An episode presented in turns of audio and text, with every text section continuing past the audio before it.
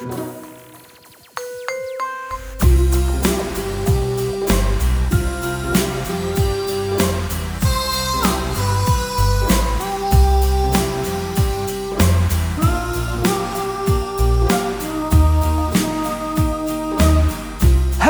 Dave! Hello! Hello, hello, hello. Welcome to Sustainababble 82. Welcome yourself, me old cheery monkey, to Sustainababble 82. How are you doing? Oh, very, very well. Shall I tell you what's coming up this week? No, because first of all, I'm going to tell the listeners that we are your friendly little environment podcast, all about people and the planet, and why even though everything is nosed up, doesn't mean we can't have a little bit of a chuckle about it every now and then. Now, you may tell people what's coming up. Now? Yes, Now? yes. Okay. So, you know how, like, uh, Take That had a song that was called Never Forget? What, this one? That's the one. Yes. Well, I mean, elephants never forget, do they? Apparently. And, and, and we're therefore going to be talking about elephants and, well, and tusks and ivory. Mmm. Do you remember also at about the same sort of time, there was a band called The Lightning Seeds? I do, yes. Yeah, well, we're going to be talking about seeds as well because there's a seed, a seed bank in, uh, in the Arctic Circle that has had a bit of bother recently. And you may remember at about the same time, there was a band called Ocean Colour Scene. I do. And we're going to be talking about oceans and a bit of a scene in the oceans, what with all the plastic, but some crazy ass idea to clean it all up. So the theme this week is 90s bands. Ah, very good. Right, well, just the usual disclaimer. We do work for environmental charities, but these are very much our own views. So if anything that you hear uh, makes you want to beat us to a pulp, Oh, I was going to use that. oh, well, you can't. Uh, don't take it up with anyone that we work for, but just take it up with us, yes? Yeah, I mean, just just Britpop us an email and we'll we'll deal with it. Very good. On with it!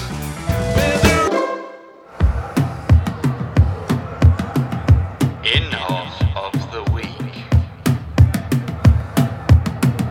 So, Inhofe of the week. This is the section named after a senator in America who is a bogey. Inhofe is a bogey because he thinks climate change isn't real because there is still snow. So we named a section of the show after him, into which we chuck other bogeys. Who's been a bogey this week, Dave? Posh person! Oh, good. Yeah. What? How? How? Me? Uh, no, even posher than you, right? Uh, here's how I can tell they're posher than you, right? This person has got armorial bearings depicting those of her husband, marshalled with her paternal forearms on an escutcheon of pretense. Come again? She's got coat of arms. She's got coat of arms. She's so Oh. posh, uh, which is apparently contains an escutcheon of pretense, and I don't know what that is. Wow. Yeah. I would like to contain an escutcheon of pretense at some point. I don't know what that means. Who is this exceedingly posh person? It is someone called. Now, caveat before this person readies their lawyers, we're only thinking they're an Inhofe. There is no direct evidence of Inhoffery. It is a person Yeah, called. important point that. Yes, Lady Victoria Borwick. Borwick. Borwick. Borwick. Borwick. Borick? Oh, it's probably actually pronounced buh. Syndrome. uh, yeah, proper Tory lady thing. Um, also, uh, married to a proper uh, Tory baron thing in the House of Lords, who is also the MP, uh, La- uh, Victoria, Lady Victoria Borwick, is the MP for Kensington, uh, which is a constituency, yes, in London. I've never heard of her. I assumed that she was like a member of the House of Lords or something. No, she's a. Wow. And I, I mean, now it's all the dividends of past. I it was a lorry load of interesting cheeses. So, uh, you, you failed to mention that she is also the president of the British Antiques Dealers Association. And I hope that there is a social secretary of the British Antiques Dealer Association because then they would be badass. More important than their um, their little social functions, though, they have um, obviously represent the interests of antiques dealers who got all upset when, after the last election in 2015, the Conservative government went on to fulfill a promise what they made in their manifesto, which is to try to get to press for a ban on the sale of ivory. Yeah, obviously, nobody listening to this will need telling that lots and lots, thousands, tens of thousands of elephants and rhinos get slaughtered each year for their tusks and their horns uh, because there is a huge international trade in ivory, um, sometimes for medicine, sometimes for fake medicine, sometimes for trinkets, um, all sorts, right? All sorts, really. Go back and listen to episode 52, where we talked about tigers and the trade in tiger bits. Oh, yeah. And rubbing tiger bits on your ghoulies to give you erections and all that sort Okay, of thing. all right. Make sure the tiger is dead first. um, yeah, so the, the thing is that the Tories had said in 2015 they were going to uh, ban ivory, and they did it. Well, they, they consulted and they said, right, we're going to ban ivory. But they said, um, when they did it, they said, hmm, we're only going to ban ivory uh, if it's been fashioned or made into a thing after the year 1947. Why 1947? Don't know that. Don't know why 1947. Don't know. Don't know. But basically, what had happened was, and this, you know, the, all the documentation talked about this. They were quite open about it. They said, if you go and you ban the trade in ivory full stop in the UK, that means all of them like old pianos made out of ivory, and all of those old billiard balls and billiard tables made out of ivory, and Did all they of make billiard balls out of ivory? they did. They, there are billiard balls in uh, that, that were made out of mammoth tusks that uh, you can still buy. really? There, are, there are billiard balls in existence made out of mammoth tusks. Know Did what, you know I know what I'm are- getting you for Christmas. There are expected. They, they reckon there's 10 million mammoths buried under the earth. Might be 10,000. It's one of those two numbers.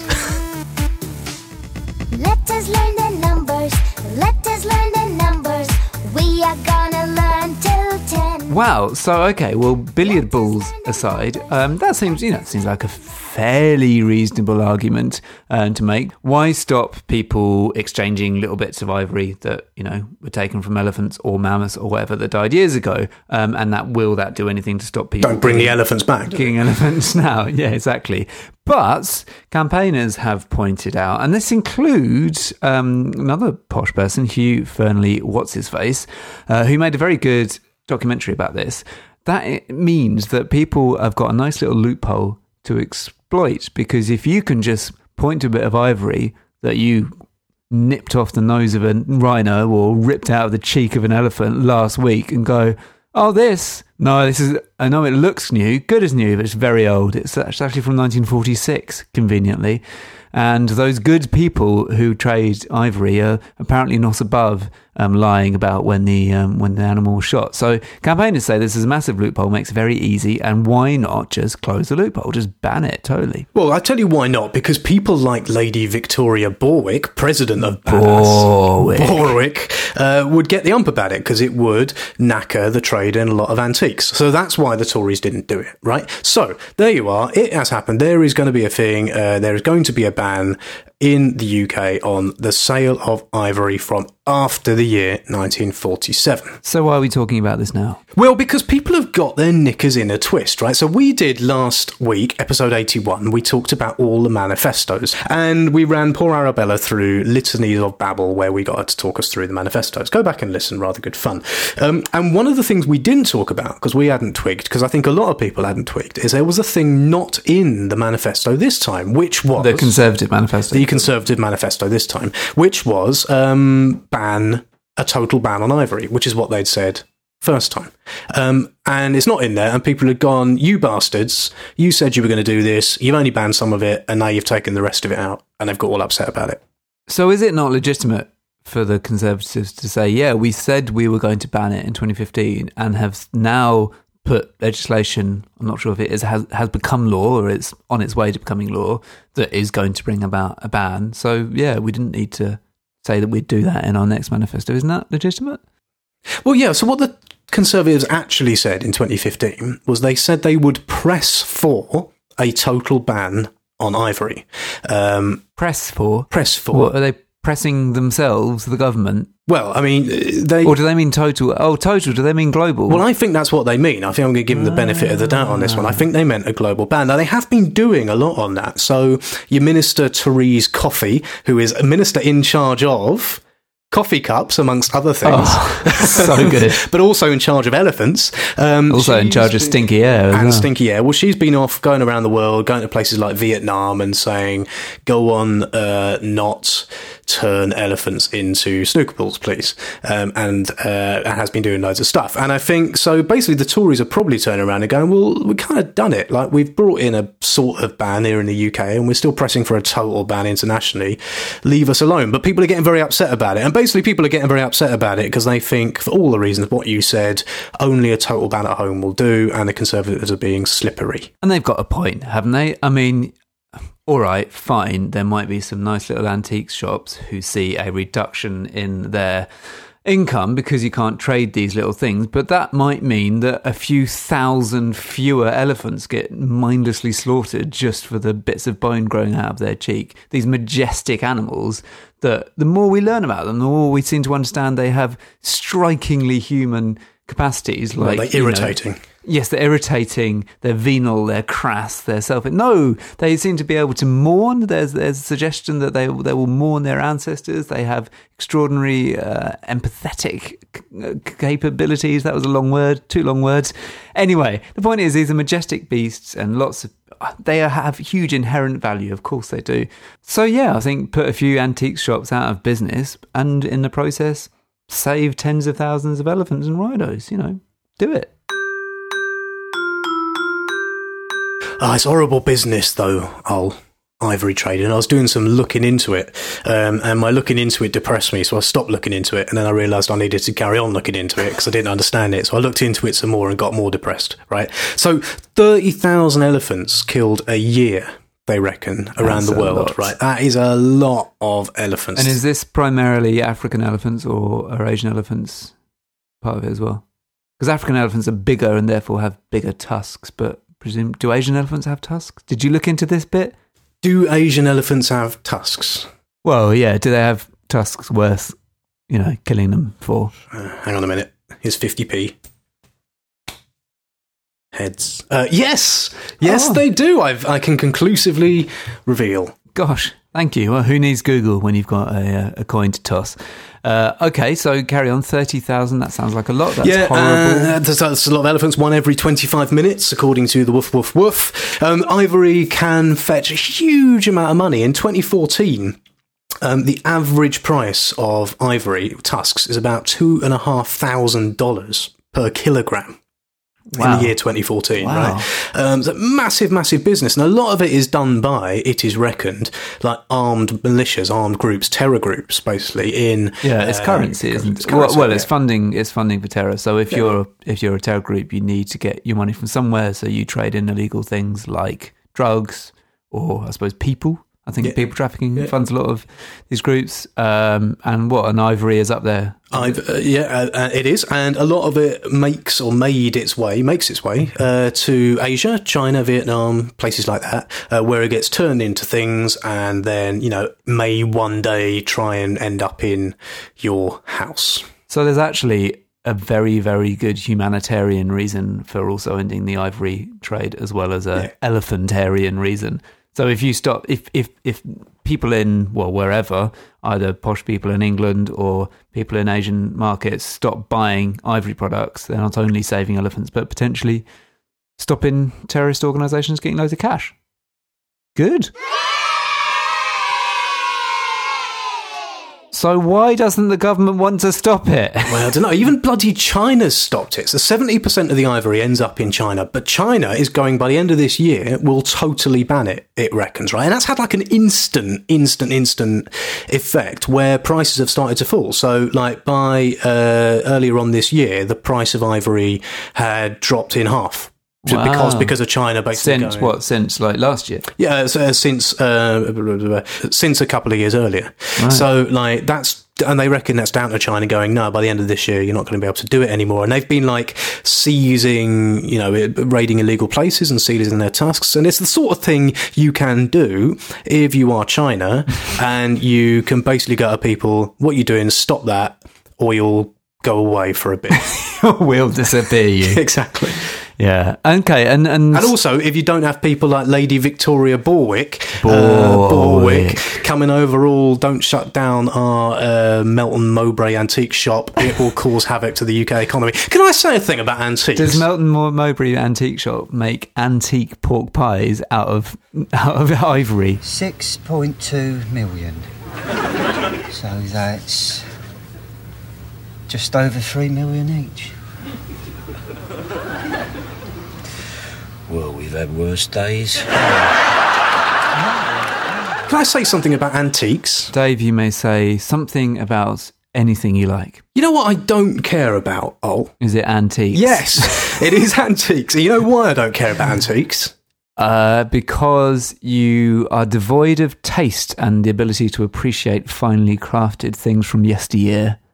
Kind of, yeah. I mean, but basically, I'd love to say that's wrong, but kind of, yeah. It's just old stuff. It's just old stuff that rich people buy, right? And if we decided that old stuff wasn't worth anything, which they have done periodically throughout history, by the way, Yeah. um, and just said IKEA's fine instead, and it would be all right to have like MDF billiard balls, and you wouldn't need ivory billiard balls, and the elephant would be fine. But because we like old stuff, then we keep our antique shop going, and then Lady Victoria Borwick says we can't have a total ban on ivory, and then elephants get their block knocked off. So I think it's all down to rich people buying tables just because they like tables, just so they can then pass them tables to their kids, and then those kids can become rich, and then they can send their kids to posh school, and they can buy more tables, and more elephants can get their blocks knocked off, and it's all your fault.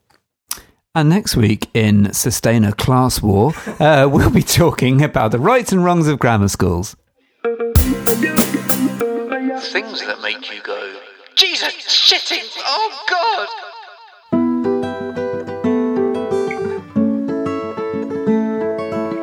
So, things that make you go, Jesus, shitting Christ. Um, yes, the whole world's falling apart, and periodically we have a look at some of the detail of that total ecological collapse.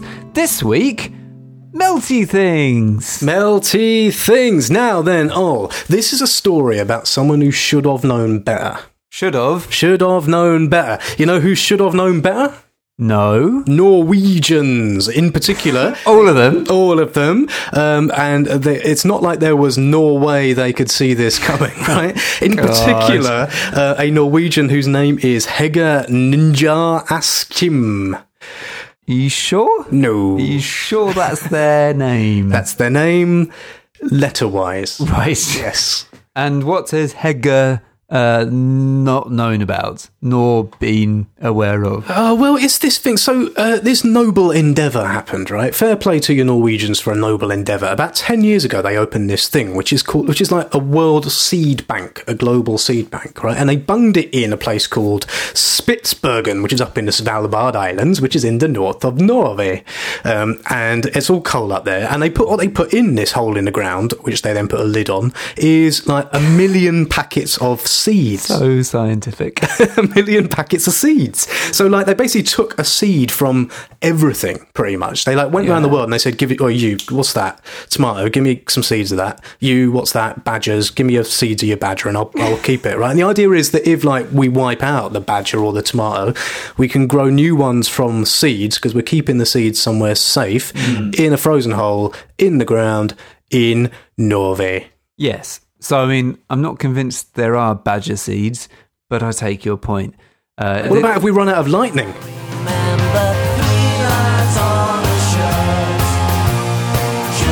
Oh, the 90s were good, weren't they?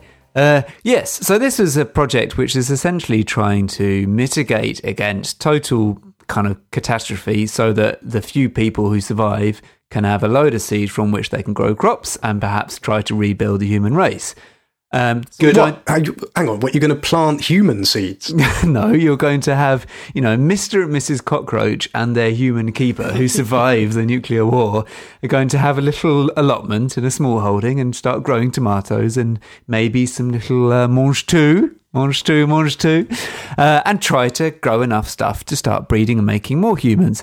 Um, all good idea. Who knows whether it would ever be called upon. But one thing that would be excellent was if that seed bank survived, you know, a few more years. Uh, and unfortunately, what with the planet sort of getting hot and particularly the North Pole getting a bit melty, there's been a bit of a doo doo. Yeah, we talked back in episode 80 about permafrost. You remember? Uh, I do remember. Permafrost, which is where all the Permanent f- permanent frost, frost. which is where all the lurgies is buried. We talked back then about how it's all full of lurgies, and the lurgies are all coming back to life, and it's going to like "Rawr," and kill us all, right? And so the, the permafrost is melting because of Climate change. And only this thing was only opened uh, ten years ago up in Spitsbergen, uh, nine years ago actually, and they didn't foresee the chance that the melting permafrost in which your seed bank is buried might not stay frozen forever, and basically the blinking things flooded. Yeah, yeah. I mean, with some justification, they thought permafrost might be permanent, but um, yeah, apparently not. And it, it, such was their confidence that it wasn't even a particularly sort of high tech facility, was it? it? It was, you know, it wasn't sort of waterproof or anything because you just had a bunch of ice all over, all around it. Yes, Um, they, anyway, they said it would have, it would, it would provide fail-safe protection. They said Oh, against against say that. natural or man-made disasters. Never say that phrase. Never guarantee anything. If you're talking about the future, don't use words like fail safe or guarantee or definitely. Use might work. Yeah. not fail-safe. Might work. Should be fine. Yeah, probably all right. So what's happened? So they, they discovered uh, fairly recently. I think I think the Guardian broke this story, didn't they? Uh, they went and had a look at the old sea bank and discovered there was a lot of water everywhere where there should be ice or no water. Um, and, but I think the seeds are okay. Yeah, because it's not. Yeah, it's just like flooded a bit. But the point is, it's only started flooding Mm. a bit. Go back and listen to episode sixty-six, where we talk to Icy Mark about Arctic ice and learn about how all the ice everywhere is melting and very, very bad. And how it's not no it's not very very bad or scary it's surprising. Surprising. that's because he's a scientist and he says things like surprising. Talking of words uh, there has been some comment um, by and i'd just like you at this point you to repeat the name of the norwegian person. Certainly, it is Hege Ninja Askim. thank you very much. Trying to explain uh, how this came to be. And um, well where's where's arabella? Maybe she can explain It was not in our plans to think that the permafrost would not be there and that it would experience extreme weather like that. Come on, it's not good enough, really, is it? You're building a thing that keep all the all the seeds safe that will keep us alive when the cockroaches have enslaved us, and will make us grow new badgers from seeds, and put a better lid on it at least. Like, uh, Yeah, I tend to agree here. If this was conceived of and built in the 1950s, then, you know, all right, maybe you know, 60, 70 years later when it starts to go wrong, you can be forgiven. But this was, as you said, this was only put in nine years ago when we knew a lot about climate change. Nine years ago, we were preparing to go to the Copenhagen summit and try and get all the world's countries to agree to sort out climate change you knew about this stuff. You could have prepared for it. Um, and also, that bit of the Arctic is like warming incredibly quickly, and, and presumably anyone around there knows it. So, uh, what are we going to give her? An E, e, e for effort, C minus, must try harder.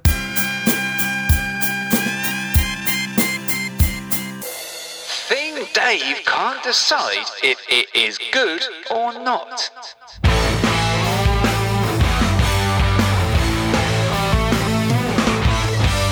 So, new section things Dave can't decide if it is good or not. Um, this is a section in which a thing happens in the news, and Dave goes, uh, is, mm, good thing or bad thing? Good thing or bad thing? Which we're going to use this section quite a lot. Yeah, frankly, is like everything, isn't it? Because well, the whole point about this podcast is it's complicated. We don't know what to think. The environment is weird. Uh, so, what's the thing that's melting your little brain this week, Dave? Well, oh, um, I don't know what to make of all this because, like, I can't decide if it's good or not. Right, Right. So there's this dude. He's Dutch and he's called Boyan Slat. Right. sounds pretty good to which me. I, which I like already. He is a conservationist and an entrepreneur, and he's about Still half good. my age and All bad, Not okay. far off, far off that for So you. two out of three. yes. And what he's done, he's raised thirty-one million bucks uh, dollars off of um, wealthy Silicon Valley donors to build kilometer long pipes. Basically, what sit on the surface of the ocean booms. They sit on the surface of the ocean and they like collect, they hug, they collect, they hug, they collect, they hug. I've broken Record? um, what's the word? What is it? Plastic. plastic. They they collect. Oh, gosh. fat all over everything. Oh, dear, And I've forgotten the word for plastic. and you've gone all lispy. And I've gone all lispy. They get plastic out the ocean. Take a moment. They get plastic out the ocean. Okay. They hug the plastic and they get it out of the ocean. They're a kilometre long uh, and they'll sit on the ocean and they'll take all the plastic out of the sea. Problem solved. Bish bash bosh. No plastic in the water. So you will know, listener, that there is an awful lot of plastic in the ocean. There was a story last week, I think, about this tiny, tiny island right in the middle of the Pacific, which has got 38 million bits of plastic on it. Is it Shearer's Island? It's not Shearer's Island, but lovely to see your hair. Look at just for men. You- It's looking more fulsome than usual. I don't advise a haircut, man.